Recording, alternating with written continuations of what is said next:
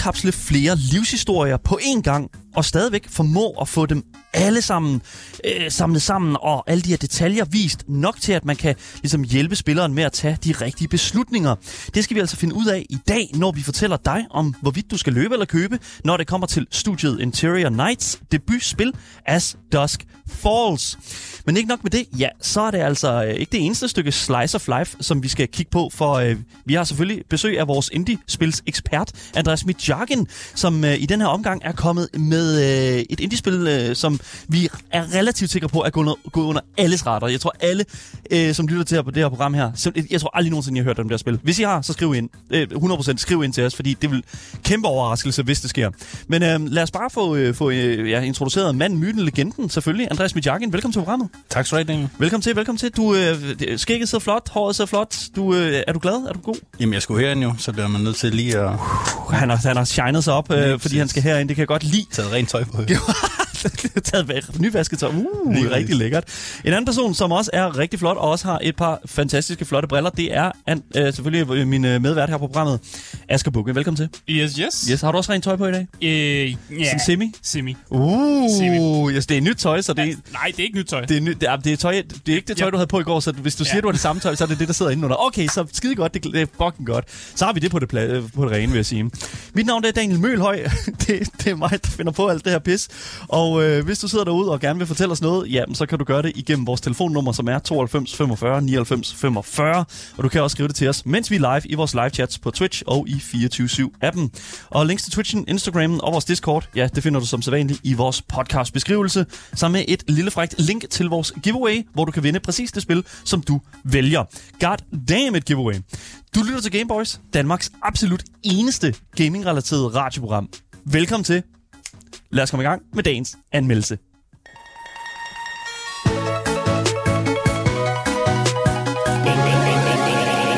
Boys.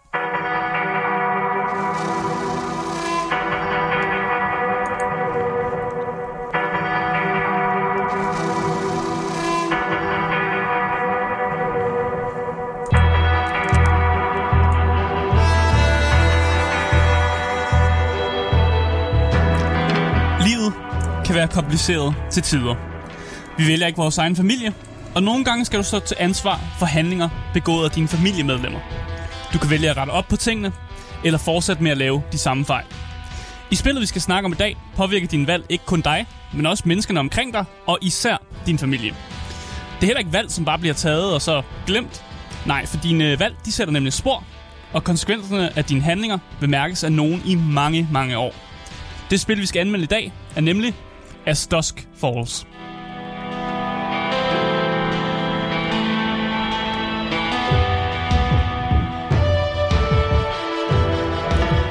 As Dusk Falls er udgivet af Xbox Game Studios, og det er udviklet af Interior Night. Og Interior Night, det, det er deres øh, debutspil, de har lavet. Øh, så frem jeg kunne læse på deres hjemmeside, så er de vist kun seks medlemmer af studiet. Så det er et lille indie-studie, der til gengæld har voldsomt meget erfaring. Mm. Det er folk, der har siddet og arbejdet på Heavy Rain, og et spil, der hedder Beyond uh, Two Souls også, som også er sådan nogle choice-baserede spil. Beyond Two Souls var det spil med øh, Ellen Page, right? Øh, eller Elliot Page. Øh, Pas. Som det Også fra. Quantum Dream. Ja, ja, lige præcis. Altså det, det der er med det, det er, at vi øh, har med et studie, som vi jo... Vi, vi, før, vi, vi har tit talt omkring de her studier, som er sammensat af de her...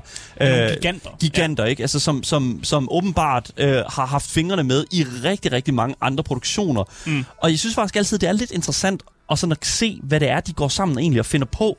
Ja, altså det jeg kunne læse mig frem til, det var i, i hvert fald CEO'en af Interior Night, det er hende, der har været, hun har været sådan creative director for Heavy Rain, og det vil sige, Mm. hun har, basically har hun skrevet meget af den historie, som vi finder i et af de spil, Ja. som jo er øh, hedret og prisbelønnet, og og en af de her sådan, første sådan, klassiske sådan, choice-heavy baserede spil, som vi har set på markedet. Mm. Men altså det vi snakker om i dag er Dusk Falls, øh, den genre vi har, det er også et meget valgbaseret spil, det er en historiefortælling, og så er det vist også en form for adventure game, fordi der, der kommer selvfølgelig til at ske nogle ting. Men det er det her meget sådan valgbaseret spil, og jeg vil også sige, at der er nogle point-and-click-elementer i spillet, Ja. øh, som, som kommer frem. Platformen og prisen, som man kan få spillet på, øh, det er, man kan få det på PC, man kan købe det på Steam, der koster det 223 kroner.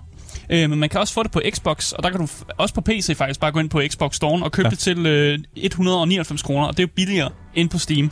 Men der er 200 IQ move, man kan gøre her, Man Asger. kan lave et endnu bedre move, fordi det ligger også på Game Pass. Hell yeah. Og i teorien kan du jo spare en masse penge, hvis du bare køber en måneds Game Pass. Spiller spillet, og så kan du give det tilbage igen, hvis du virkelig ikke kunne lide Game Pass, eller der ikke var andet, der tiltræk dig.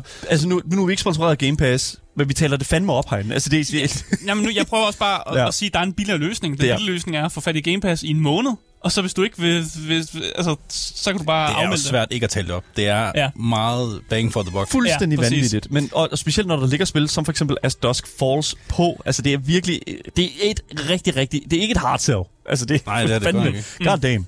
Og i, øh, altså, hvad går as Dusk Falls ud på? Mm. Fordi du følger primært øh, to familiers historier. Øh, den ene familie, det er den her Holt-familie, som er sådan en rigtig sådan klassisk hillbilly-familie, der bor på en gård midt i ingenting i Arizona. Arizona. Faren, han er sådan tidligere alkoholiker og har nogle gambling-mani, samtidig med, at han ikke er bange for, at du ved, bruge bæltet på sine tre sønner og, og sin kone og sådan ting der. Det, det er, der er lidt dysfunktionalitet i den her øh, familie, og der er noget, noget stofmisbrug, eller i hvert fald noget alkoholikermisbrug i den her The familie. American Dream. Sådan. Og så bliver den her families historie, det bliver altså set igennem familiens yngste teenage-søn, som hedder Jay, og det er jo så ham, du får lov at spille for den side af familien. Mm. Den anden familie, vi følger, øh, de består af Vince, en tidligere flymekaniker, øh, hans kone Michelle, som er sådan en universitetsunderviser, så vidt jeg kunne huske, og deres barn Zoe, som er 6 år gammel. Og deres øh, familie, de står i en kæmpe flytning, fordi Vince han er blevet fyret for sit arbejde, øh, og så tager deres øh, flyttetur, altså de skal sådan en rigtig god, klassisk sådan, øh, en kæmpe flyttetur igennem en masse stater, og deres øh, flyttetur tager dem selvfølgelig igennem Arizona. Arizona. Og den her families øh, historie bliver jo først set igennem øh, Vince, men senere så får man faktisk også øh, får man lov at se historien igennem Zoe også, den 6-årige pige, fordi hun vokser selvfølgelig op og bliver en, en kvinde på et tidspunkt, og skal leve med mange af de her ting, som hun har oplevet. Øh, og de her to familier, de mødes jo i øh, det, jeg vil kalde sådan et klimaks, og nærmest sådan en tilfældighed, da sådan en gisselsituation opstår på et motel i Arizona. God damn. Og der er begge de her familier, de er ligesom et sted til stede under den her gisselsituation. Og så er det så dit job, ligesom at redde trådene ud og slippe ud af den her gisselsituation i, øh, i god behold. Som henholdsvis børnene. Som, nej, nej, som, du spiller som Jay, som er den her teenage-dreng, og så mm. Win, spiller du som Vince, som er sådan faren Og du spiller som Vince. Ja. i det her andet for, øh, Ja. i, i den her anden familie. Du får lov at spille som Zoe, men det er Godt, senere ja. hen i spillet. Ja. Jeg glæder mig sindssygt meget til at tale omkring både det visuelle og Mm. også uh, historiemæssige, uh, hvad hedder nu, i forhold til As Dusk Falls. Men jeg synes sådan set, at vi skal gå ind i det første stykke her af anmeldelsen af As Dusk Falls, nemlig af gameplayet til uh, det her spil her.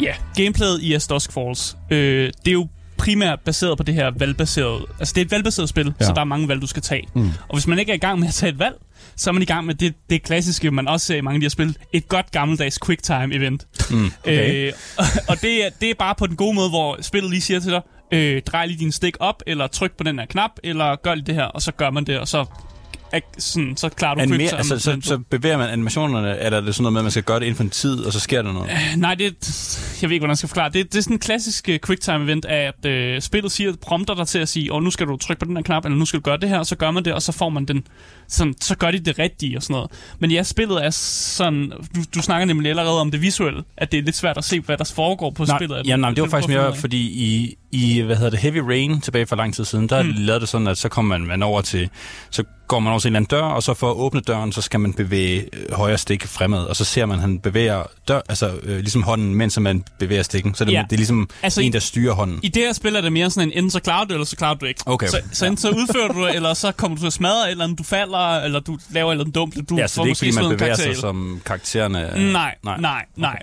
Og, og når man snakker om selve gameplayet også, så har spillet, altså vi bliver næsten allerede nu nødt til at snakke lidt om det visuelle udtryk, fordi det her spil er meget præget af sådan lidt en sådan point and click-agtig visuel stil, fordi mange af de her animationer, meget du ser, det er meget sådan still frames, eller du ser nogle ting, men der er også noget, der bevæger sig. Ja, det er sindssygt Det svært er sådan at forklare. en uh, billedcollage nærmest, ja. hvor karaktererne er de ting, som bevæger sig. Der er et, øh, et, et 3D øh, hvad kan man sige, sådan landskab om bagved. Ja, altså præcis. Sådan, Så baggrundene bevæger sig, og biler og Ja. sådan nogle ting bevæger sig, men karaktererne er ikke i emotion, hvis det, Det er giver nærmest lidt mening. ligesom, hvis man har sådan nogle newspaper clippings. Ja. Ja, ind Ja. over hinanden, og så kan man skifte billeder ud med. Ja. ja lige præcis. Og den her visuelle stil gør jo så, at spillet ikke ligesom The Quarry eller mange af de her andre, hvor de bruger rigtig meget motion capture, og hvor man kan bevæge sig rundt som karaktererne, så er det at spi- spille mere sådan point and click, hvor du har de her still frames, og så kan du med musen ligesom øh, sådan kigge rundt på skærmen for at finde ud af, hvor du vil sådan, hvad du vil undersøge, hvad du vil klikke hen på, og hvad mm. du vil sige og sådan nogle ting. Så det er derfor, det gør det rundt det er mere til det her point and click-agtige spil. Øh, men det, og det er også meget sådan en lavpraktisk feature, vil jeg sige, og jeg vil faktisk til del sige, at det er lidt klonky en gang imellem. Okay. Det her med, at man sådan, uanset hvad du laver, så skal du køre musen over det og sådan noget. Og det er jo selvfølgelig simpelt gameplay, simpelt controls. Det er bare musen, du skal bruge til det meste af det, du laver. Eller en controller. Hvis det er en controller, du vil have, så bruger du bare de der sticks til ligesom at køre Du følte ikke, at det var sådan engaging, at det, at det var Nej, dig, der gjorde det? Nej, det var meget, det var meget sådan, Nå, nu, nu gør jeg det her. Og, og især på controlleren, så er det det der med, at jeg har ikke en mus, så jeg skal, simpelthen, jeg skal bruge min analogstik til at ligesom køre over alle de ting, jeg skal se. Og det, det føles bare... Mm. Det er bare ikke en god følelse at sidde med som spiller og sådan noget. Jeg ville egentlig gerne have, at tingene måske, når jeg skulle lave en option, en, en skulle vælge et eller andet, så snappede den til det, så jeg bare kunne vælge en. Og ikke, mm. jeg skulle køre musen over det, min, min mus på skærmen over, og ligesom at vælge den ting. Og det gør, det, det er en, en, en, en downside til det her spil faktisk, øhm, i det her system. Mm. Men øh, samme øh, system med at ligesom skulle køre din mus over og træffe de her beslutninger, det, det, det, jeg synes bare, det er lidt klonky. Bare lige for at opsummere. True. Øh, en feature, som jeg ikke helt kan finde ud af, om jeg er rigtig glad for, eller om jeg rigtig ikke kan lide, det er, at øh, du skal træffe de her beslutninger. Mm. Og ofte så bliver du mødt med øh, måske to beslutninger, øh, og så har du en timer på. Og den her timer, det kan være 10 sekunder, det kan være 15 sekunder, det kan alt afhængig af, hvad beslutning du tager, og hvor meget pres der er i situationen, I guess. Så er der en timer på. Og det, den spillet vil gøre, det er, at den, den præsenterer dig med to beslutninger, og så har du 10 sekunder. Og så når der er gået cirka 5 sekunder, så kommer der lige en option mere op. Ja. Og jeg, Ja. jeg, jeg, jeg ved ikke, om jeg er glad for den her feature. Det- Ah, så det er sådan en uh, spur of the moment, sådan en impulsoption. ja, ja. Det, er, det er en ting, som vi har set før ske i uh, andre sådan, uh, valgbaserede spil. Jeg kan Det- huske i jeg hvert fald det i, ikke så tit. Ja, i, uh, hvad hedder det nu, Life is Strange True Colors var der et element af det, mm. hvor der også uh, senere hen i de der sådan uh, valg, uh, valgtimers der, lige dukkede nogle andre ting op, sådan in the spur of the moment. Ja. Og jeg, personligt synes jeg, at det er en interessant måde at ligesom at gøre at gøre, øh, putte noget mere mystik ind tilbage i spillet. Fordi hvis det er sådan, at du har øh, den der røde tråd, der kører gennem en historie, øh, og man tager de ting, som man bliver præsenteret først for, fordi at, mm. og de ting, man bliver præsenteret først for, er typisk de der ting, der sådan, som ligger lige for hånden, ikke? Ja. Øhm, så er det tit, at, at hvis man for eksempel ser sådan guides online og den slags der, så er det, at det hele bliver meget udpenslet. Men nogle gange, så er der altså nogle ting, som ligger sådan gemt under neden. Og det kan jeg godt lide. Det giver et ekstra niveau til det. Men, der, men, det, men det, og som du siger, Asger, og og som du nok også lidt hen imod, så gør det også, at man er til alienator en lille smule øh, de her sådan valg her. Man bliver ikke præsenteret for alle de her sådan muligheder, jeg, man har. Jeg bliver ikke præsenteret for alle valg på lige fod. Nej. Og for mig så føler jeg lidt, at der er en form for notching for studiet. Det der med, at studiet måske gerne vil have, at jeg vælger den der valgmulighed, der kommer ind til sidst, fordi uh, den ser da spændende ud. Den, sidste, den er anderledes end de den, andre. Ja, den er anderledes end Ja. de andre. Og, og øh, jeg spillede det med min kæreste, og vi endte tit med at, at tage den beslutning, som var sådan den tredje, der lige kom frem til sidst. Det, og det var en ting, jeg lagde meget mærke til. Hvorfor blev vi ved med at vælge den? Men det var fordi, den kommer jo ligesom ind sådan lige sådan, man har lige siddet, Åh, hvad skal vi vælge? Skal jeg vælge A? Skal jeg vælge B? Og så kommer den mystiske C lige ind. Præcis. Og jeg føler, jeg føler, at det er der, studiet gerne vil, det vil studiet gerne have, at jeg trykker på den sidste mulighed, fordi de vil have en, en, en idé om, hvilken retning historien helst skal gå i, så jeg får mest ud af det som spiller. Og der bliver jeg sådan lidt, Nå, men jeg vil gerne selv det, nå derfrem. det er ikke lige, og det er heller ikke lige valgmuligheder. det er Ja. Interior Nights måde at få mere playtime ud af folk. I det, guess, I guess, I guess. Men er, øh, det, er, det, er, er ideen, at det skal afspejle en lidt mere presset situation, hvor, det, hvor at, at valg aldrig sådan er statiske, men der lige pludselig popper en anden idé op? Ja, det tror jeg. Jeg tror, fordi det var ofte de der tredje muligheder, det var ofte dem, der var lidt mere spicy, sådan, jeg ved ikke, hvordan jeg skal forklare det. Det var dem, der var sådan meget mere anderledes end alle de andre, hvor de andre var mere sådan en, Nå, "Nå, så nu, det er gør måske- jeg, nu gør jeg A, og nu gør jeg B, men så kommer den der C, som er noget helt andet. Så det, lige Og den kommer efter noget tid. Ja. Så det er måske studiets måde at sådan sige, hvis du ikke er helt tilfreds med A og, og B, så smider vi lige en, Men- en men det er tredje også- ind. Eller det- havde det- du jo trykket. Det er valget mellem, for eksempel, hvis du, du får stillet spørgsmål, om du skal sige ja eller nej, så ja. Er det bare federe at tage en mulighed, som er, "Nå, men nu siger jeg måske, eller jeg siger noget imellem, eller ja. Ja. prøve at samle noget af begge Præcis. to. Fordi jeg tror også, at grunden til, at man vælger at tage den her tredje, øh, den, den her tredje option her, det er fordi, at det er jo den der option, man, hvor at man får noget, man normalt ikke vil få. Altså, det er det. det er det der med sådan at finde gemte, gemte. Mm. Og det er sådan, at, og, og det tror jeg, eller og det er også det samme med sådan Life is Strange og den slags, der det der er at, øh, specielt i, i, Life is Strange, oh, jeg bliver ved med at Life is Strange, men det der er med det, det er, at i, i det spil, så er der sådan en, øh, en, en ting med, med choices, sådan noget som, hvor at hvis du har gjort nogle ting i gameplay, så er der nogle flere choices, som dukker op senere. Ja, så påvirker det. Ja, lige præcis. Jeg, øh, specielt i det første spil er der en mm. situation, hvor hvis du fucking glemmer at tage telefonen på et tidspunkt, så er der en person, der dør. Og, og, og, og, ja, og det er bare sådan, det er så lille en ting, Ja kan ændre så stort et, et stort, øh, kan lave så stort et udfald i Ja, historien. Det er sådan en god butterfly-effekt, Men er som det er også noget, det, som vi spil- ser her så? Det er Ja. også noget, som spillet gør her. Ja, de bruger okay. det her butterfly-effekt, men jeg føler, at de er lidt, øh, de er lidt mere søde omkring det. De, de, de, de går ikke op i de, de små bitte ting, der gør, at en, en person, der dør. Det føler jeg i hvert fald. Jeg Ja. føler, at man skal virkelig fuck op på en anden måde. Man, man er mere aktivt en del af, hvis nogen dør. Ja, Ja. så det er ikke, ikke bare, hvis man lige kommer til at miste noget. Nej, det føler jeg i hvert fald ikke der. Jeg kan, Øh, jeg kan godt se deres, eller jeg kan godt lide deres idé med et nyt take på sådan et, øh, et sådan valgtree, med at, at det ikke kun er statisk, hvor man bare får 28 muligheder, så skal man vælge en af dem, men at at det er lidt levende, fordi det, bliver, det ligesom popper ind. Ja. Men det er lidt et problem, hvis, øh, fordi spillet antager jo ty, altså tydeligt, at man er en, maks to mennesker, der så, så, så spiller det. Hvis du er nogen, der Ej, sidder spillet og- antager faktisk, at du kan spille helt op til otte mennesker sammen. så har du ikke noget, så du har, ikke, du har overhovedet ikke tid nok til at analysere, hvad de for, for, forskellige ting er, hvis de skal sidde og Se, snakke sammen. det er en og anden del af de her valg her, som jeg føler er, er en lille smule problematisk i, i As Dusk Falls, fordi mm. at noget af det bedste, jeg, øh, nogle af de bedste minder, jeg har fra øh, sådan valgbaseret spil, det er, når spillet giver dig lov til at sidde og tænke over det. Og mm. ikke sådan, selvfølgelig skal der være et element af, sådan, af hast i, i nogle situationer. Ja, Øh, men, men jeg føler, at når man tager de der store beslutninger, de der store valg der, det synes jeg er okay, at spillet fortæller dig, okay, det her det er et kæmpestort valg. Ja. Ingen timer. Jamen, jeg det, har det siddet gør i- spillet også. jeg har siddet i spillet 20 minutter i Life is Strange Ja, jeg det, og faktisk. fucking øh, øh, sidde og debatteret om et valg, jeg skulle tage. Hvor det, vi gør det ene, vi gør det andet. Vi sidder og laver headcanon mm. På, hvad ko- kommer der til at ske. Ja. Det er med til at udvide verden. Det er med til at gøre, gøre hi- historien meget mere levende og meget mere sådan øh, embodied, hvis man altså sådan grounded på en måde. Ja, jeg føler også, at spillet her mere er på gamerens side, men netop fordi de har det der med, at spillet fortæller dig, det her er et stort valg. Ja. Der er ikke nogen timer på. Du skal blive enig med hele dit team. Så mange, den måde, det mange af de her valg fungerer på, det er, at man kan, sådan, man kan sådan splitte sig ud på, hvor mange, hvad man nu vil vælge, og så vælger den sådan tilfældigt, hvis man er lige, eller så tager den den, som der er flertal på. Ja. Ja. Men når det er de store valg, så skal alle... Nå, så der er flere, der kan stemme om, hvad man vælger? ja, man kan stemme Ah, om det. Man kan Det er, stemme derfor, jo man kan meget spille, sejt. Man kan spille flere jo. Altså Ah, sådan, okay, okay. Ja, Ja, jeg tænkte bare sådan, at man sad i en sofa, og så spillede det sammen, så skulle man snakke om det. Ja. Men det giver selvfølgelig god mening, at man kan... Altså, det er jo 20, nogle af 20, og vi, kan jo, vi har jo te- teknologien til Ja, det. ja, vi har teknologien til det. Super smart. Men jeg vil faktisk også gerne, jeg vil gerne gå tilbage til den her lille point-click element, fordi det, ja. det, jeg måske ikke er super meget vild med i mange af de her choice-baserede spil, det er det der element med, at nu har man et tidspunkt i spillet, hvor du kan gå rundt i et hus og bare undersøge en masse ting. Okay. Og det er en ting, som Life is Strange har, det er en ting, som The Quarry har, det der med, at man går rundt, og man ved ikke rigtig, hvad man kigger I efter. love it.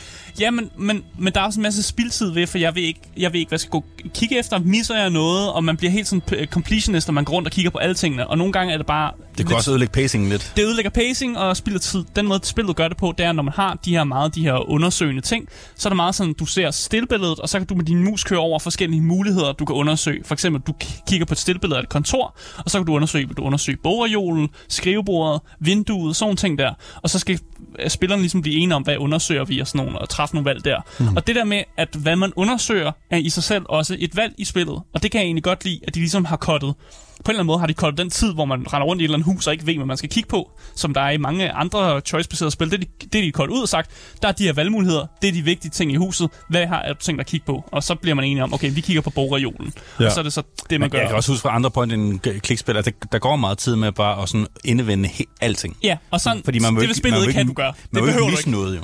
Man vil helst ikke have, at der var et eller andet mega vigtigt, man totalt har overset, så det, det er meget godt set. Og det, er jo- det er jo sådan noget som for eksempel i Life is Strange, og øh, for den sags skyld også sådan Heavy Rain, at, at, man, at man ligesom skal bruge de her ting her. Altså sådan, øh, øh, også øh, specielt med, med alle sådan, også Telltale-spil og sådan noget, det der med, at du bagefter får at vide, hvad for nogle beslutninger du har taget, og så er der en procentdel af, hvor mange der har taget den beslutning. Mm. Jeg elsker det der, fordi der, ja. Ja. det er der, hvor jeg fandt ud af blandt andet sådan, alright, der lå en pistol der inde ja. i det, og det er bare sådan, what? Og det har jeg bare ikke set. Ja, ja. Gør de også det her i... Uh... Ja, man får også videre. Jeg har også fundet ud af, at folk er generelt ikke særlig søde, når de spiller de her spil. øh, åbenbart. Eller også er jeg for sød, jeg ved ikke, hvad det er. Men der var nogle rimelig aggressive valg, hvor jeg var sådan et, wow, flertallet er uenige med mig i det okay. her valg, som jeg synes var det øh, det, altså det rigtige valg, og det, Men det er jo det, sjovt, hvordan det kulturer er forskellige på tværs øh, af verdenen, men alle spiller det samme spil. Ja, en ting, som øh, altså Dusk Force øh, virkelig gerne vil have til, det er at spille spillet sammen med dine venner.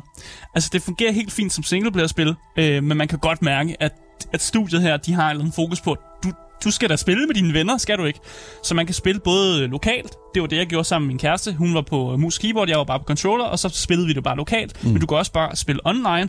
Og de har faktisk også lavet en app, som jeg har, øh, har på min telefon, som er, øh, hvor du kan tilgå spillet via appen, og så kan du også sidde og lave valg på din telefon. Fuck, hvor er Og det det gør, jo, genialt. det gør jo, hvis du ikke har nok controller derhjemme ved dig selv, eller, Eller lokalt, til, på Twitch eller sådan eller på Twitch eller sådan noget, så kan folk bare komme med på telefonen. Og så kan du i teorien kan du streame spillet, du kan, du kan gøre, altså der er mange flere muligheder, fordi det har den her app, der gør, at du kan være med på spillet. Du kan ikke streame spillet for et stort publikum, kan man sige, fordi du er kun otte mennesker, der Jeg kan tror tilgå maksimum det. var otte mennesker, Okay, ja. fordi Jeg det- ved ikke, om der er en streamer-mode et eller andet sted, hvor, hvor folk kan få lov at stemme om det. Det Altså- må der måske være. Men, men otte mennesker over Zoom eller Ja. Discord eller sådan noget, det er, Discord. det er super fint. Ja, Ja, true. præcis. Øh, og når man spiller med vennerne, så kommer der faktisk nogle lidt ekstra dimensioner på spillet, øh, som man ikke får, hvis man er alene. Det her med, at øh, quicktime events, de kan være rettet mod en bestemt spiller. Nå, altså, så, er der, så er der en ud af de otte, der Ja, skal gøre så, det. så siger den navnet på What? spilleren. Så siger den, nu er det Asger, nu er det dig, der er quicktime event. Og så skal jeg lige gøre nogle ting, og så går den tilbage og siger, nu er det Sofie, der skal lave de her quicktime events. Ej, hvor fedt, mand. Så den skifter mellem de forskellige spillere. Hvor er det intuitivt? Altså, hvor, hvor er det simpelthen... Altså, det føler jeg et eller andet sted, og det, det er en meget lille ting et eller andet sted, men jeg Mm. synes også, at det er sådan en quality-ting.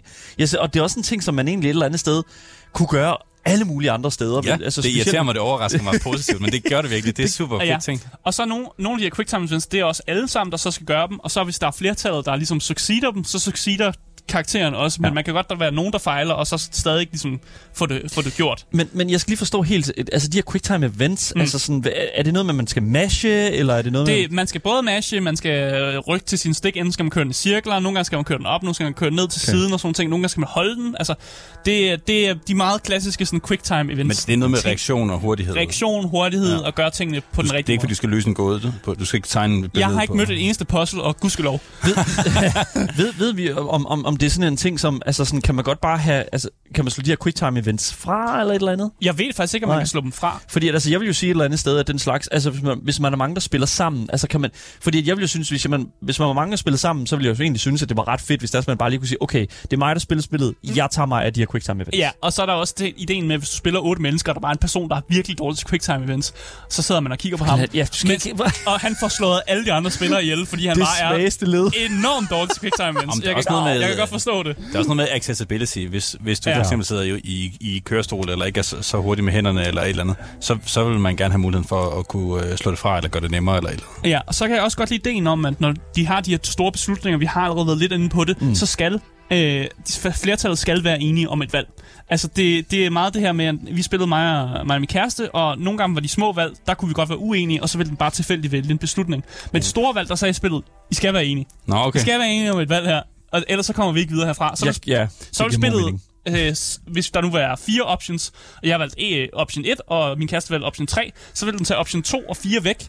Så sige, okay, dem havde jeg slet ikke valgt, nu har jeg kun 1 og 3, I skal blive enige om, om vi vælger 1 eller 3. Og det synes jeg er en smart måde at gøre det på. Ja. Så tager man ligesom den, dem ud, som ingen har stemt på, og så laver man ligesom sådan en revote igen. Det er måske sådan 50-50 fra, hvem vil være, mi- hvem vil Ja. være millionær. Ja, præcis. Og jeg tænker også, det er det, den gør, når man har flere spillere. Så tager Ja. den de mest upopulære choices ud, så kan folk få lov at stemme igen, nemlig. Så man mm. nemlig bliver, altså flertallet virkelig, virkelig bliver enige om et valg.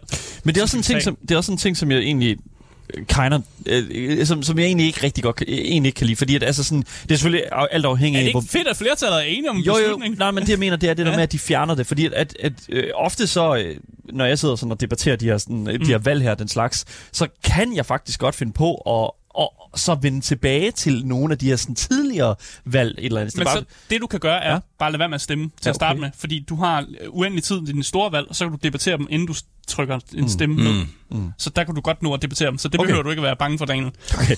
En, en ting, som jeg synes er meget af et, øh, et modigt valg at gøre, det er, at man har det, der hedder en underkendelsesknap, som gør, at man kan underkende de andres valg. Og det vil sige, at du kan trykke på den her knap, og så er det bare dig, der bestemmer. Veto! du, du har en veto-knap. Altså, for, for der er der spiller spillet, eller hvad? For mig, der spiller spillet. Det vil sige, at jeg kan trykke på en knap, og så kan min kæreste ikke få lov at beslutte noget af den her beslutningsfase. Det er bare mig, der bestemmer det. det er det ikke meget Twitch-knappen, hvor at, at, at, øh, at chat bare er jeg, idioter? jeg elsker den her knap, fordi der, var nogle, der er nogle gange nogle valg, hvor man er lidt mere passioneret, og man virkelig gerne vil have noget, der sker, og så kan du bare trykke på den her knap og sige, det er mig, der bestemmer nu, og jeg vælger det her. Men er det kun dig, der, kan, kan Sofie ikke øh, Nej, gøre det? nej, hvis jeg har... Jo, hun har også en underkendelsesknap. Okay, så alle har en. Og det der, det, der kan ske, det er, at øh, man har tre af de her underkendelsesknapper, man kan bruge i løbet af sit kapitel. Øh, det, der kan ske, det er, at jeg underkender et valg, så underkender hun mit valg, og så underkender jeg hendes valg, og jeg underkender mit valg. Så man, i teorien kan man bruge alle Så sine man kan under, cancel underke- sine cancels. Man kan cancel sine cancels, men i, men i teorien kan du også ende ud med, at du har brugt alle dine underkendelsesknapper. Hvis man og så er har virkelig du, passioneret. Og så har du dem ikke i, i resten af spillet. Ja, den er grim. Okay, så det er sådan nogle veto... Okay, jeg, jeg har det sådan, hvor, hvor er Ja. den knap i virkeligheden? Den kunne jeg fandme ja, Det det er ret dagen. Ja, sådan en så- veto-knap. Veto. Og så, og så må de andre jo vurdere, om de har lyst til at veto dit veto. Ja. Ja. Fordi det kan de jo i teorien også godt gøre. Men, men så ender man måske i- ud med, at man har brugt sin veto, og så sidder der nogle Så bliver spillere. det sådan en game of chicken om, hvem der har lyst til at bruge flest. Præcis, præcis. Og så nogle gange bliver man nødt til at sige sådan, okay, så vigtigt er det heller ikke. Nej. Nu lader jeg dig bestemme, hvis du virkelig gerne vil bestemme det her valg. Øh, og det skete ikke så tit, at vi underkendte hinandens underkendelser. Vi, I hvert fald mig og min kæreste, vi var meget enige om, okay, du har underkendt mit valg, du vil rigtig gerne beslut, tage en beslutning her, det er fint nok, det gør du bare. Og så kom vi ligesom videre derfra. Det var ikke noget, vi skulle være skændes over, eller vi behøver at sidde og underkende hinanden til ukendelighed. Men det var meget sjovt, når det endelig skete, Er det jeg... derfor, du sover på sofaen nu? Nej, God Nej, damn. overhovedet fucking calling him out on, fucking on air. Nej, nej, overhovedet ikke. Overhovedet ikke. Vi, var meget, vi var meget menneskelige omkring det. Og, og selv, selv der, hvor jeg... Altså, det skete kun én gang, at jeg underkendt, så underkendt hun, og så underkendte jeg hendes underkendelse. Det skete én gang. Og der var, kiggede vi også på hinanden og var sådan, okay, Jamen, hvis man har tre, er det også bare med at starte, jo. ja, ja, så er jeg også bare sådan, jeg vil virkelig gerne tage en beslutning her, og hun var også bare sådan, okay, fair nok. Så får du den Du over. kan heller ikke gøre meget mere, hvis, jeg, hvis du har brugt dem alle sammen. Nej, jeg brugte næsten dem alle sammen. Jeg havde en tilbage eller Ah, sådan okay. noget. Men det var virkelig, jeg købte dem alle sammen af der. Øh, bare lige for at komme væk fra det her underkendelsesnød, øh, og komme videre til noget andet. Sure. Øh, Astos Falls har nogle ret sådan følsomme emner, som de tager fat på i løbet af spillet. Okay. Øh, men spillet spørger dig jo faktisk decideret, om du er okay med at spille det igennem. Og hvis ikke, så kan du faktisk få lov til at skippe det stykke, og så giver, fortæller den dig og siger, og så får du det bedste resultat. What? Okay, prøv lige at øh, bare What? ud, uden, at, uden at spoil for meget, der er nogle scener med noget selvmord og sådan noget, og hvis man ikke har lyst til at se det, man måske det, det er en meget triggeragtigt for en, så kan, så kan sp- spørge spillet dig, om du har lyst til at skippe det, og få det bedste outcome. Altså det outcome, hvor der måske er nogen, der ikke begår selvmord. Det er fedt. Og det er der måske nogen, der gerne vil have, at ja. De ikke skal se det, og de skal ikke ligesom... Er det ikke rart at blive tvunget til det, hvis man ikke har lyst til det? Nej, præcis. Og det synes jeg egentlig er fedt nok, at spillet faktisk spørger dig, og faktisk også giver dig en eller anden trigger warning på, at der kommer til at være nogle ret hårde scener her. Har du, altså, har du lyst til at spille det igennem, eller har du lyst til, at vi bare skipper det, og du får det, det bedste outcome? Og det, det synes jeg egentlig er fint nok, at, øh, at, at man kan gøre det, hvis man så virkelig ikke har lyst til at se de her ting. Nej. Øhm, bare lige mm, på den praktiske side, så er, er Astos Falls, det er opdelt i seks kapitler, som er inddelt i det, de kalder bøger. Og jeg, jeg ved ikke helt, hvad ideen med bøger er, men jeg, jeg kan egentlig godt se, hvorfor de gør det. Øh, de tre første kapitler, det er, de handler meget om, om det her, der er sket før gisselsituationen, og så selve gissels, øh, gisselsituationen. Og så er de tre sidste kapitler, de handler om, hvilke konsekvenser sådan, gisselsituationen har fået på de her menneskers liv sådan, efterfølgende. Så derfor er det sådan, det første bog, det er gisselsituationen før det, og den sidste, den anden bog, det er så efter gisselsituationen og sådan the aftermath, hvis man kan sige det sådan. Og jeg kan godt lide ideen med, at de kalder det bøger, og de prøver at gøre det sådan forskellige ting, og at når man har spillet de første tre kapitler, så kommer der sådan credits. Sådan er helt vildt mærkeligt. Sådan, I midten af spillet får jeg nogle credits af sådan, Nå, så føler man lidt, man er færdig, men det er man ikke, fordi der er den anden halvdel af spillet skal lige spilles nu. Øh, jeg synes, det er et sjovt valg, men jeg kan egentlig godt lide det. Det Men giver er det, andet... det er ikke baseret på, på bøger? Det er ikke sådan en Mm, historie, Nej, der det tror jeg sgu ikke. Det tror jeg sgu ikke, det er. Jeg tror bare, det er en måde ligesom at gøre det på, og, og, og, og det giver vel en, en naturlig pause i spillet. Hvis man for eksempel har spillet tre kapitler i rup, så har man lige sådan en naturlig øh, stop, og så kan man spille de øh, næste tre kapitler på et andet tidspunkt, hvis man har lyst til det. Øhm, så det, det er en måde at gøre det på. Øh, jeg vil til gengæld sige, at den, den følelse, da jeg spillede det her spil, var meget sådan nichespil. Jeg føler, at jeg spiller et nichespil. Jeg føler ikke, at jeg spiller sådan et ultra populært spil, som kan spilles af alle. Og det var bare sådan en, en, en, en, en følelse, jeg sad med. Øh, og det er også noget, jeg kommer ind på, når jeg skal snakke til sidst om, om løb eller køb faktisk. Ja. Ja. Hele den her, at, at det føles bare som et, sådan et lidt mindre spil, og et spil, som sådan som passer til nogle bestemt type spillere, og ikke yes. til alle. Det er, ikke, det er altså ikke en bred vifte af spillere, det her spil passer til. Og det, jo jeg tror bare, jeg, vil bor. sige det nu. Skal jeg, vil jeg bare lige sige. det er, I det lille spektrum, at jeg bare bor. Ja. Ja. Men, det, Ja. men det er også en ting, det er en ting, som jeg føler sådan også kan gøre spillet mere sådan Altså, for eksempel Life is Strange kørte jo hele deres øh, episoder, mm. øh, sådan hvor at en episode kom, og så kom der en, gik der nogle måneder, og så kom der en ny episode af spillet og sådan noget.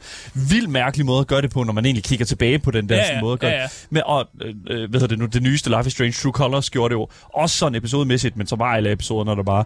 Men jeg synes faktisk, at den måde, ligesom at opdele det i kapitler på den der måde, Ja. jeg synes det faktisk, det hjælper en lille smule med at, sådan at sætte det hele i, i kontekst, og sætte det hele en lille smule mere i, i en rød tråd, som jeg synes er, er nemmere at sluge. Mm. Og det synes jeg faktisk, jeg er rigtig glad for. Mm. Men, øh, men ja, altså, Jeg vir- synes, ja. at vi skal gå ind i narrativ, fordi Okay. det er jo faktisk det, der er det tunge i det her, i, i det her spil. Det er jo et narrativdrevet spil, så jeg synes egentlig bare, at vi skal gå ind i det og snakke lidt om narrativ i As Dusk Falls.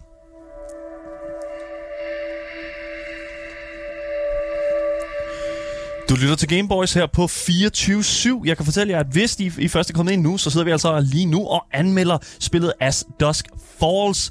Og øh, hvis det er sådan, at du gerne vil høre det, som du har misset, ja, så kan du altså bare søge på det gyldne navn. Gameboys. Alle steder på alle podcast-platforme. Mm. Mit navn er Daniel Mølhøj, og med mig i studiet, der har jeg min fantastiske med, øh, hvad hedder det nu, øh, medvært og øh, spilleranmelder her på programmet, Asger Bukke. Yes, yes. Og selvfølgelig dagens gæstevært, som altid hver tirsdag, Andreas Mitjakin. Hej, hej. Ja, narrativet i As Dusk Falls, det er selvfølgelig fokus, men jeg vil så sige, at historien er forbløffende godt skrevet. Altså man kan godt være, mærke, at det er hende, der har stået bag Heavy Rain og Beyond Two Souls, der ligesom har været inde over det her, og ligesom har besluttet sig for, hvordan historien skal udfolde sig. Ja. Det, det, er, det er virkelig godt lavet. Altså det er, det er på linje med sådan, det, man vil kunne se i en god, øh, en god tv-serie som Breaking Bad eller sådan. Altså virkelig nogle gode, øh, nogle gode plot points og noget unik historie, øh, hvor man virkelig får medlidenhed med nogle karakterer, der måske i teorien er, faktisk er lidt skurkende. Og, Og måske ikke rigtig fortjener det. Altså, Ja. ja. det er sådan, det er typisk sådan den der Vince Gilligan øh, måde at fortælle en historie på. Altså sådan det der med, øh, Vince Gilligan er ham, der har lavet Breaking Bad op mm. og Better Call Saul. Øhm, og, Altså, de, de, ja. er, de er ofre af bad circumstances. Jeg ved. Yes. ikke, om man siger det på dansk. Jo. Men de, de, de sådan ofre er, at de er, en dårlig, de er i- stillet en dårlig livssituation. Mm. Det var også meget det, der fik øh, den der part 2 fra... Ja, det har jeg så glemt. Det ville være fedt, hvis jeg kunne huske det. Fuldstændig glemt. kan komme med det. Det der du zombie, zombie-spillet med part 2, som fik alles øh, folk Life is, øh, Life, Life, Life is Strange havde det ikke. Ja, Nej, Last of Us. Last, Last of Us, ja. Last of Us, helt sikkert. Ja. Ja. Øh, det, det blev også sindssygt meget omtalt, fordi at det var også det var bare bad cir- cir- circumstances, som man ser det fra, fra, eller man kommer til at spille som, som folk, man nødvendigvis ikke lige holder med til at starte med. Og det er derfor, kontekst, det betyder alt. ja, øh, altså hvordan spillet har sammenkoblet de her to families skæbner igennem sådan et, et, et næsten tilfældigt møde, er faktisk også ufattelig godt tænkt. Mm. Der er et eller andet med, at øh, de her historier, de er totalt... øh, De, altså de her familier burde slet ikke mødes. Altså den her familie øh, sprode slet ikke i Arizona, men kører bare igennem og sådan noget. Og lige pludselig er de kommet ind i den her anden familie, som jo lever i Arizona, og måske ikke er på den rigtige side af loven, og gør ikke de rigtige ting og sådan nogle ting der. Så jeg synes bare, det, det, er, jo- det er sådan et, wow, der, er virkelig, der skal virkelig mange ting til, før at tingene går op i en, i en anden, højere enhed. Mm. Øh, og jeg synes bare, det er godt skrevet. Øh, og normalt udspiller sådan en historie sig heller ikke over flere år. Og det synes jeg også er øh, enormt interessant. I de første tre kapitler, der er øh, for eksempel Zoe, den her pige, hun er jo 6 år, i, en 6 år gammel pige i en, i en gisselsituation. Det er jo sindssygt. Og i de sidste tre, der er hun faktisk en, en, en voksen kvinde, der lider af angst, som resultat af de meget traumatiserende events, hun jo har oplevet, da hun var i den her gisselsituation. Og det giver jo faktisk god mening, fordi i mit gameplay, der har hun jo altså, set folk blive dræbt, hun har altså, skud flyvende om ørerne, der, hun er blevet kidnappet, hun har også været i et biluheld, hvor hun sidder i en, en bil, der er blevet rullet over og sådan ting. Altså hun er helt fucked jo. Altså det er, jeg kan godt forstå, at hun er traumatiseret, men man får lov at se det. Fordi andre spil, der ser man måske kun, der ser man kun de her ting, der foregår i klimakset, og så får man måske sådan et, det her er, hvad der skete med karaktererne efter spillet var slut, ja. måde at gøre ja. det på. Men her der er det virkelig, halvdelen af spillet er virkelig, det her, det er det, hun lever med. Det er det, hun går igennem, og, og hun prøver ligesom at op, opsøge noget af hendes fortid også i løbet af spillet også. Ja, og, det, og det, er også, det, der, det der er med det der, og det er også det, jeg sagde i introen, det der med sådan, kan man virkelig indkapsle flere livshistorier sådan på én gang, og så få alle de her sådan små detaljer med. Mm. Og det er sådan, det, det, det er virkelig en vanvittig svær ting at gøre som, øh, som I, I don't know, i, i et videospil, altså sådan, og i det her medie her, fordi at vi er, vi er meget vant til det der med exposition, altså det der med at få mm. historien simpelthen madet med træskeen ind i munden på os, Ja. og så sådan, åh, der var den. Og også på en bestemt måde. Mm. Og det, jeg, jeg tror, det er derfor, man ja. bliver så grebet de her historier, sådan Breaking Bad-agtige historier her. Ja. Øh, og især den her Holt-familie, øh, som på sin vis er spillet sådan skurke. Men når man, bliver, når man ser det igennem øh, ham her, karakteren, der hedder Jays øjne, så får man faktisk mere, at man får tegnet det der billede af, at de ikke er dårlige mennesker, men de er nødt til at træffe nogle dårlige beslutninger, så de kan fikse sådan forhandværende dårlige beslutninger, som måske ikke engang er blevet truffet af dem, men de er blevet truffet af faren, fordi mm. faren er i en svær situation med alkohol, misbrug, og han skylder nogle penge, og, sådan- og sådan nogle ting der. Og på den måde, så ser vi jo to sider af sagen, i hvordan sådan gisselsituationer egentlig kan opstå, og hvad, hvad de egentlig fører til, og at mennesker i, sig selv ikke er dårlige mennesker, bare fordi de gør nogle kriminelle handlinger, og nogle ting, som måske ikke er super fede for andre. Ja, så de Det gør der det ikke bare, man- fordi de er onde og, og nej, nej, mennesker, nej, nej, og de gør det jo ikke, fordi de har tænkt sig at traumatisere en, en, en lille pige og sådan noget. Det er jo ikke derfor, de gør det, men det er det resultatet af mange af de ting, de gør, og de gør det jo bare for at komme ud af en svær situation. Mm.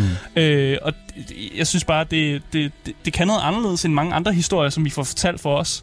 Øh, og i mit gameplay, der er, øh, vil jeg også sige, at øh, ham, der hedder Vince, øh, bare lige en, en, en pointe er, at traumatiserende events kan også være gode for nogle folk, og det lyder helt fucked at sige, at et traumatiserende event, det kan gøre noget godt for nogen. Men de har jo Zoe for at vise traumatiserende event. Det er fandme noget lort. Men Vinces liv bliver faktisk næsten bedre efter den her gisselsituation. Fordi han er blevet mere sådan handlekraftig. Han er klar på at tage, altså, tage de rigtige kampe med folk. Mm. Men også, han er også klar på at tilgive, øh, når det er tid til at tilgive. Så han vokser ligesom en del i den her gisselsituation. Og faktisk kommer ud på den anden side bedre, end han var før. Ja, hvor fordi- man får en ja. følelse af, at han er doven, og han er blevet fyret fra hans job, og han, gider, ah, han ved ikke, sgu ikke rigtig, hvad han skal lave med sit liv, og sådan nogle ting der. Det, er det er jo en traditionel familiefar et eller andet sted, Ja, det, ja. Som, som formår at, at bevise noget over for sig selv igen. Altså sådan det der med... I Sådan hvert fald i mit gameplay. Ja, ja, ja, men det er sådan, altså, og, og det er jo det, som jeg synes et eller andet sted også, er, er, også skriger sindssygt meget sådan af Breaking Bad, ikke? Mm. Hvor øh, Walter White jo for eksempel er den her sådan øh, kemilærer på et eller andet øh, universitet et eller andet sted, eller mm. high school, og lige pludselig finder ud af, at han kan så fucking meget mere. Og det er også det, man ser med Vince for eksempel. Altså det, det der, man, fordi at, at, at den her person her kommer igennem de her ting her, mm. på, og, og kommer i live ud på den anden side, mm. så er det som om, at man er et andet menneske, og ja. den person kan faktisk godt lide den person, som de kommer ud og er. Ja, altså, de er også et bedre menneske, det må jeg også give dem. Han er, altså, han er blevet bedre, når han er kommet ud der. Og i min optik, der hiver historien og det narrativ, det, som det her spil leverer, det hiver altså spillet op på et niveau, faktisk mm. sammen med de bedste, vil jeg sige.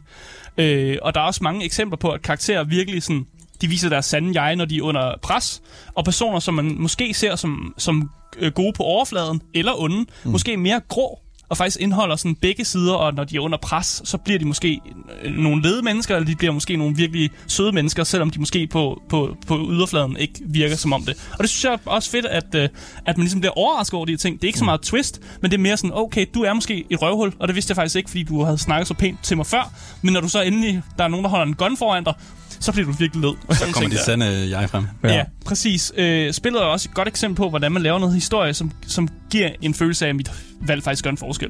Og det, Thank det synes jeg God. bare er fedt. Det er godt. Og fordi det er virkelig en pro- et problem i, i, i den her genre her, Ja. ja. det er virkelig sådan at, at, at give en følelsen af, at de valg, man tager, simpelthen bare altså virkelig kommer til fruition senere. Ja, altså spillet er meget åbent omkring, at når du ligesom er færdig med et kapitel, så får du ligesom sådan en tidslinje, som, som, som viser dig, hvad for nogle valg du har taget. Og spillet er ikke bange for at ligesom fortælle dig, det, når det her valg, du tog, det var faktisk lidt lige meget. Men Ja, det, det her, det vil føre til, tilbage til det samme sted. Ja, ja, men de det her valg, du tog her, hold kæft, det var vigtigt, ja. Fordi der kunne du have branchet fire steder hen, og du har valgt den her ting. Og jeg kan godt lide, at spillet er så åbent og imødekommende og siger sådan, det her valg var lige meget, men det, her, det andet her var vigtigt, og, sådan, og det vidste du ikke, da du tog valget, men, men det gør alligevel, at man føler, at så alle valg er vigtige, fordi jeg ved ikke, om det er det valg, der fører mig i en anden retning. Og det, øh, det, øh, det er godt. Kan du spille det en gang til, efter du har gennemført det? Øh, det tror jeg faktisk godt, jeg vil kunne. Jeg har ikke lyst til det, for jeg føler også, at den... den historie, du har fået, det er din hi- Ja, historie. den har ikke, det er ikke Ja. ligesom med The Quarry, hvor jeg har lyst til at lave sådan en perfect run, fordi der, jeg føler ikke, at i det her spil, der eksisterer et perfect run. Nej. Det er mere sådan en, spillet er det, som det skal være, og jeg, det er også en følelse, jeg ikke har haft før, for jeg plejer altid at spille spillet igennem og få det der perfect run, men her der er der ikke. Der er ikke rigtig et perfect run. Mm. Fordi et andet eksempel, som jeg vil give her til sidst, det er, selv når, øh, når man får slået en karakter ihjel, så føler jeg ikke, at spillet bonker ind i hovedet, som om det var det dårlige at gøre, eller det, det var, du er skyld i et eller andet dårligt. Det er mere sådan et, det var, det var de valg, du traf, det var det, der var, øh, var resultatet af det, og sådan, sådan er det bare. Og man har det ikke jeg får ikke en dårlig følelse indeni, som jeg normalt vil have, hvor jeg tænker sådan, fuck man, nu skal jeg tilbage, jeg restarter, jeg går ikke helt tilbage, for jeg vil prøve at redde den her person. Ja. Og det synes jeg også er godt, at spillet formår, at jeg ikke bonker mig selv i hovedet, og at jeg har fået slået en karakter ihjel. øh, og med det så øh, synes jeg egentlig bare, at vi skal hoppe ud af narrativet, og så kigge lidt på øh, visuel og lyd i As Dusk Falls.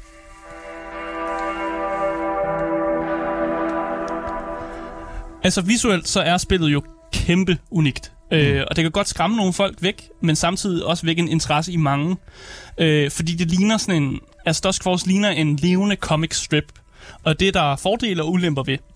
Fordelen det er, at det er nyt og spændende. Det er ikke set før.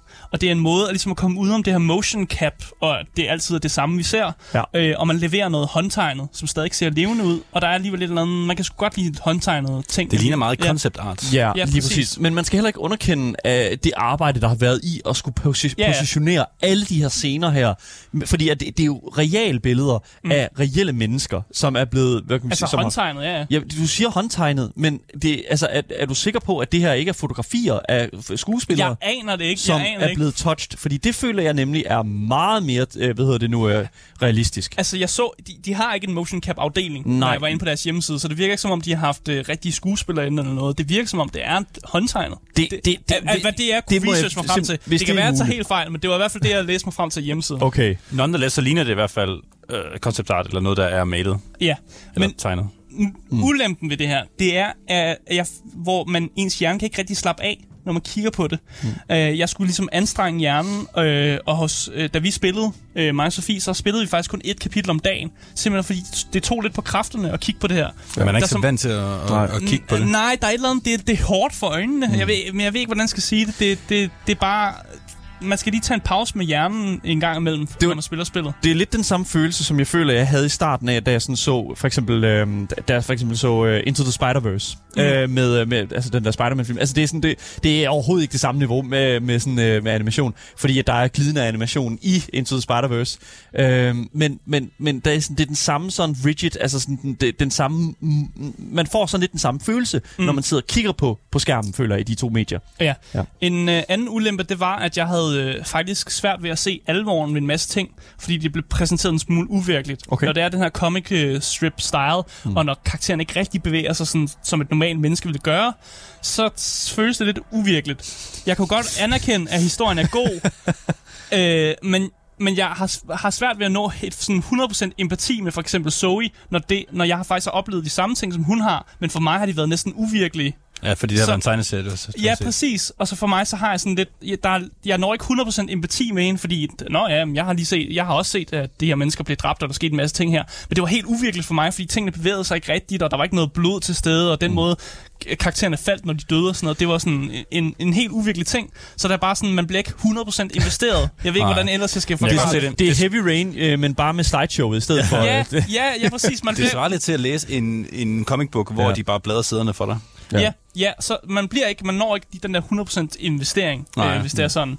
Øh, og når stilen så er comic øh, strip-agtig, så kan voice actorerne faktisk også virkelig give et los. Ja. Fordi man skal, man skal ikke tænke på at animere en karakters læber, og deres udtryk, er mere sådan statiske. Mm. Så det er virkelig voice actorerne, der kommer i, øh, i spil her, og de gør et formidabelt arbejde med at gøre karaktererne meget mere levende, Ja, end de det hele er. voice acted. Det hele er voice acted. Sweet. Øh, og især ros til ham, der er voice actor Vince. Øh, Vince, han lyder fucking kedelig. Øh, men, men, men på den der måde, hvor jeg, han er fucking kedelig, mm. men han øh, går igennem den her opdagelse, og det jeg har allerede haft fortalt, og han bliver lidt en, en, en form for held. Han og det er samtidig med, samtidig med, at han lyder kedelig. Ja. Så der var et eller andet, der, det, det kan jeg egentlig godt lide, at det, han har holdt den samme type stemme, selvom, selvom han er, bliver en held til sidst. Og, sådan. Ham har de øh, sådan Ja. godt så. Og, og så vil jeg også bare lige til sidst, øh, lydbilledet, det er ret godt igennem spillet, men især menusangen, øh, den indkapsler ret godt fornemmelsen af spillet, og jeg har taget den med i dag, og jeg synes egentlig bare, vi skal høre lidt af, lidt af menusangen. Øh, den, den kommer her.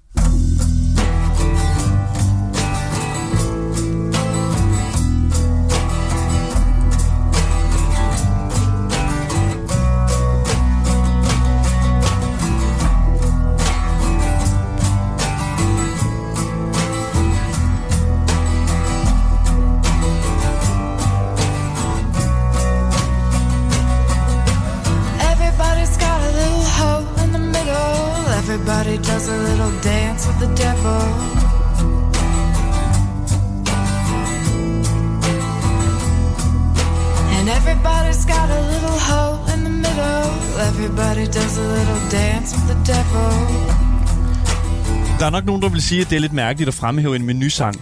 Ja, Men jeg vil faktisk pointere, at en menusang og et godt title screen til et, et spil ja. Er simpelthen noget af det vigtigste, Det er et det spil første, kan gøre. Det er det første, du møder, når du Ja. ja. åbner spillet, men det er også det sidste, du møder, når du lukker spillet ned. Præcis. Så på en eller anden måde skal du kunne indkapsle både starten af din fortælling og slutningen af din fortælling. Og sætte en stemning, ikke? Ja, lige Sæt en præcis. stemning. Og, og der føler jeg sådan lidt sådan, kan du lide sangen, eller kan du ikke lide sangen? Det er faktisk lidt irrelevant, fordi du er sat i en stemning. Mm. Og det er også det, Life is Strange gør det også super fucking godt. Ja. Fordi de også bare har sådan noget, øh, hvad hedder det nu, øh, sådan noget guitar fingering mm. i starten der, som bare sådan giver den der stemning, det der overview der af Arcadia Bay. Og Ja. det er sådan, hvis ikke du har det, så har du virkelig bare ikke vist spilleren, altså sådan, øh, du har ikke givet et særligt godt billede af, hvad spilleren kan forvente. Ja. Og det skal lidt godt title screen, altså. Ja, og det synes jeg, den er gør. Øh, og jeg synes egentlig bare, at vi skal øh, finde ud af, om det er tid til at løbe eller købe, når det kommer til Ask Dusk Falls. Stick those pins and drive them in, saying born in the USA. Så spillet tager ikke super lang tid. Faktisk kun omkring øh, 7 timer at spille. Men det er altså 7 timers lektion i, hvordan man fortæller en formidabel historie. Spillet formår at holde sit øh, klimaks i virkelig lang tid, og man bliver faktisk øh, interesseret i de forskellige menneskers liv på et øh, ret dybt niveau. Øh, den visuelle stil, det kan godt skræmme personer væk, men også godt fange dig, alt afhængig af hvem du er øh, til person. Spillet koster 200 kroner, men mm. du, det kan altså fås via Game Pass. Øh, derfor vil jeg faktisk anbefale, at man i stedet køber en måneds Game Pass, fordi jeg føler, at øh, As Dusk Falls passer til en meget en niche målgruppe, og ikke noget, jeg vil anbefale til den pris, der er lige nu, og til sådan et bredere publikum, men mere den der køb noget Game Pass, det er billigere, prøv det ud, og hvis det ikke er dig, så kan du prøve nogle andre spil på Game Pass. Så sådan lidt en, en blanding mellem løb og køb, mm. tror jeg, der jeg vil lægge den. Fair enough. Fair ja. enough. Jamen, øh, skide godt en blanding mellem løb og køb. Ja. Men hvis du skulle hælde til én side, Asger, bare lige sådan... Altså, så skal man prøve det, fordi man har Game Prøv det. Pass. Det skal, you go. det skal opleves. Sådan der. Skide godt. Vi har, øh, det var her, I fik den fra. Øh, prøv det, hvis I har Game Pass i hvert fald. Og øh, måske, hvis der kommer et lille frækt tilbud her og der på Steam. Øh, det kunne jo være, man Ja, kan, husk, ja. man kan altid refunde, hvis, øh, hvad hedder det nu, på Steam, hvis det er sådan, at man har spillet det i, øh, hvad kan man sige, omkring to timer. Ja, præcis. Øh, så lad, giv det et skud, lyder det som om. Ja. Tusind tak, Asger, for en fantastisk øh, anmeldelse. Det var skide lækkert. Tusind tak. Yes.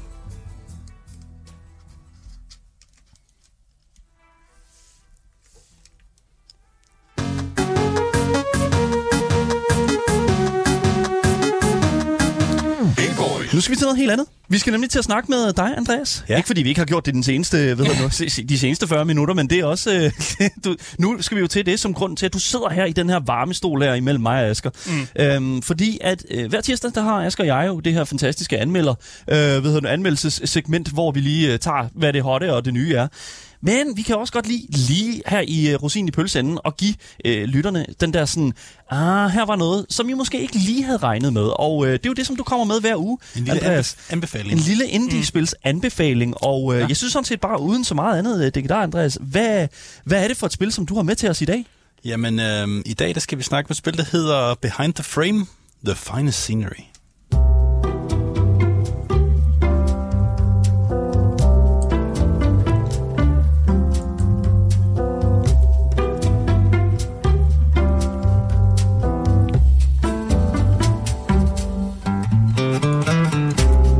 Faktisk ikke så anderledes fra det, vi lige har snakket om, som Det- man skulle tro. Nå. det er sådan, altså, og det er også det, jeg sagde i starten, det er sådan slice of life. Ja. Ikke? Vi, man får virkelig noget sådan, et lille billede af et lille liv. Ja. føler jeg, at vi- at hvis man sådan skal sætte det sådan i kontrast til det, vi også lige talte om før. Øh, men, men altså, for det første, øh, at have et rigtig langt navn, det, det, det er aldrig et plus for mig, men Nej. jeg synes faktisk, at der behind the frame, the finest scenery, det har ret Ja. meget at gøre med det, der sker i spillet, synes jeg. Ja, mm. rigtig meget. Især fordi, det, det, når man har gennemført spillet, så forstår man, hvorfor det hedder det. Okay, fair enough. Så, og, men det er, meget, det er et ultra, ultra kort spil. okay, Det er meget, meget, meget kort. ja. Det er cirka en, en times tid. What? Nå, ja. God damn. Og det er selvfølgelig ærgerligt, at det ikke er længere, men øhm, det er, er det, man umiddelbart får. Mm. Men det som det, øh, det, som det handler om, det kan vi lige, øh, Ja. det kan vi lige tage. Mm. Øh, man spiller øh, en, øh, hvad hedder det, en kunststuderende, som er ved at male et maleri til, øh, til en udstilling for at kunne komme ind på en, øh, en eller anden form for kunstskole i mm. New York. Mm. Mm. Det er sådan, det, det er, det er, er sådan, det sådan umiddelbart øh, starter. Og det helt store i, i- spillet er øh, narrativet. Det er en sindssygt, sindssygt smuk og fantastisk historie, som egentlig er i, i virkeligheden en, en, øh, en kærlighedshistorie mellem to kunstnere. Og den er bare den er vanvittig øh, dyb. Men måden, at man så spiller spillet øh, på, er lidt, er lidt anderledes end det, jeg umiddelbart lige har, har set. Hele spillet er håndtegnet. Det er i sådan en Studio Ghibli, øh, sådan anime-form. Øh, Love that. Jeg, Ekstremt smukt. Ja, virkelig, virkelig smukt. Altså, vi ser den her, det her atelier, som det jo nærmest er, ikke? Altså, det Ja. her lille sådan, workspace for en, øh, en, en meget hårdt arbejdende kunstner. Øh, som, som, altså, det, der er the essentials i det her rum her. Du har et lille køkken, og så har du selvfølgelig, hvad hedder nu, stafeliet, øh, the, the easel, hvor, at, øh, hvad hedder det nu, øh, ved vinduet, hvor man ja, ligesom kan sidde hvor og man har udsigten. Hvor man kan sidde og Og blive så er der ellers bare øh, maleriting. Altså, der er malerier og maling og sådan noget ud over Ja. Ja. Men øh, man kan ikke bevæge sig rundt i spillet. Det er et sådan 360 graders spil. Jeg har aldrig set det før, faktisk. Det ligner lidt, når man sådan, øh, på Google Maps finder et eller andet sådan, øh, lille spot. Ja, så kan man, så kan man se hele vejen ja. rundt. Det, er, hvor, ja. Ja. Google, ja, hvor man lige, så kan man lige kigge rundt fra, hvor man står. Og det er sådan, du er ligesom blevet placeret i midten af det her atelier. Ja. Øh, Og så kan du klikke Ja. ja. på, øh, på hvad hedder det, ting, så på den måde er det sådan lidt point and click-agtigt. Ja. Og, man, og man, øh, man, man starter med at, og, øh, at gå igennem hende her, øh, hvad hedder det, malerens øh, hverdag, mm. hvor hun står op og skriver det på sin ansøgning, hun laver noget morgenmad, og lidt efter lidt, så sker der en masse ting, som ikke no- normalt plejer at ske, og så bliver spillet sådan lidt escape room-agtigt. Mm. Der er en masse puzzles, som, men jeg må sige, du skal ligge, hvis du er escape room-entusiast, og det er ikke her, du skal gå hen, Det er ikke der, du spillet. Nej. fordi de her puzzles er ekstremt nemme. okay. Det er, altså, de er ikke en udfordring på nogen måde. Det er ikke her, du skal det- hone dine skills. Nej, det er det ikke. De er ikke lavet for puzzles skyld. Nej, er det ikke de, mere sådan? de er lavet for, at du skal engagere dig i, i og, og leve dig ind i hendes øh, hvad hedder det, liv og i hendes hverdag, og, og, og, og ligesom tænke over, hvad, hvad det er, hun gør, fordi du rent faktisk gør det. Øhm, og det giver også rigtig god øh, mening, så det er ikke meningen, at det skal være udfordrende, og det, det, er, det, det er det heller ikke. Det, der ligesom skal drive dig frem for at spille det her spil, er 100% narra- narrativet. Så, men øh, man er jo maler, og for at male, der skal man sketche, og, og det skal man så rent faktisk gøre i spillet, så man skal øh, tage blyanten, og så skal man, så skal man sketche i sin sketchbog, og når man har sketchet det, så kan man male det. Og når man skal male, så skal man også tage en pensel og noget farve, og så skal man male det. Men det er, øh, altså det, hvis du er dårlig til at, at tegne eller male, så er det ikke så galt. For Det- du skal, det er du skal rimelig sådan set- drag. Ja, det er bare, du skal bare trække øh, penslen hen over Træk skærmen, musen. så, så sker øh, tingene selv. Okay. Heldigvis, fordi Heldigvis. Jeg, jeg kan ikke øh, male særlig godt. Men, altså, hvilken type ja. spiller skal man være for at spille det her spil? Det, altså, det skal 100% være øh, nogen, som er, er draget af, af, af den her historie, som gerne vil vide lidt mere. Og jeg kan fortælle dig, at det er, det er en, en fantastisk hi- historie. Ligesom et, et flot maleri, så bliver den hos dig i lang tid. Mm. Det kan godt være, at det kun tager en time at, at, at, at spille, men den historie, den, den, kan jeg, den kan jeg stadig tænke på nu. God damn. Den er virkelig, virkelig god. Det er fedt, når man finder sådan ting, som, som har, giver et indtryk. Ikke? Ja. Altså sådan, som virkelig viser, øh, viser at, man, at man faktisk er dybere end en, øh, en, en, en, en ved- I don't know, en, sådan en, øh, en, en, en, en vandpyt, ikke? Altså, det er sådan det... Der er, Nej, meget, altså- der er rigtig meget under overfladen her. Ja. øh, man læser blandt andet en masse breve, de sender til hinanden, og Ja. sådan. Det er, den, det er virkelig smukt. Så, de har lige udgivet en, en DLC, eller en chapter 2, hvor man ser det fra øh, den andens, den partnerens synspunkt. Og det er, jeg synes, det er pissefedt. Fuck, hvor nice. Ja. Det skal siges, at, øh, hvad hedder det nu, uh, Behind the Frame, The Finest Scenery, uh, ligger på Steam uh, til den lette pris af 80 kroner. Men det ligger altså også på Epic Game Store til en pris på 48 kroner. Så det lyder som om, at Epic Game Store er, er, er the Det- way to go about Det er kun en time lang. Ja.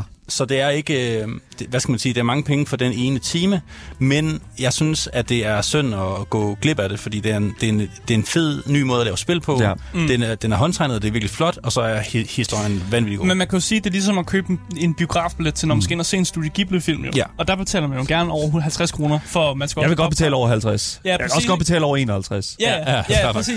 Men så, det er, det er meget det, er. så Ja. på den måde skal, du, skal man også mere sige, at man betaler mere for en oplevelse, end du betaler for et spil. Ja, Ja. ja, præcis. Og det er også det, er også, det, det, er, det der. Det er en lille form for sådan en interaktiv oplevelse, mere end det er et spil. Og det skal man altså virkelig give dem. Øh, hvad hedder det nu? Det, det, det, det giver det der med at få en, go- en god oplevelse. Det er det kan du næsten ikke købe for penge. Ikke i dag. Det, er- det er simpelthen det er, det er mere værd end penge. Og unik, også unik, for jeg Ja. har aldrig set et Studio Ghibli-agtig måde Nej. film og, eller sådan spil Jeg har heller aldrig nogensinde mødt et uh, spil, der er lavet på den måde. Mm. Der går virkelig meget op i det visuelle, ja. Altså, Jamen fantastisk. Jamen uh, Behind the Frame, The Finest Scenery, en kæmpe stor anbefaling her fra, hvad hedder det nu, vores fantastiske uh, indiespilsekspert Andreas Mijakin. Jeg, jeg vil virkelig, jeg vil virkelig sige, uh, det her det har fået, det, det, nu, altså, det har været på meget få menneskers radar, tror jeg. Mm. Jamen, det er, det er fløjet under alle retter. Det, ja. det er overhovedet ikke særlig kendt, og det er også meget småt. Men dem, der har spillet det, har haft det virkelig, virkelig fedt med det. Man kan se et par anmeldelser faktisk, og ja. alle er bare øh, også ret enige med øh, mig i, at det er en helt unik oplevelse, som ikke er særlig lang, men den er, den er fantastisk. Tusind tak, Andreas Mijakin, for at komme herind og give os den fantastiske indiespils anbefaling.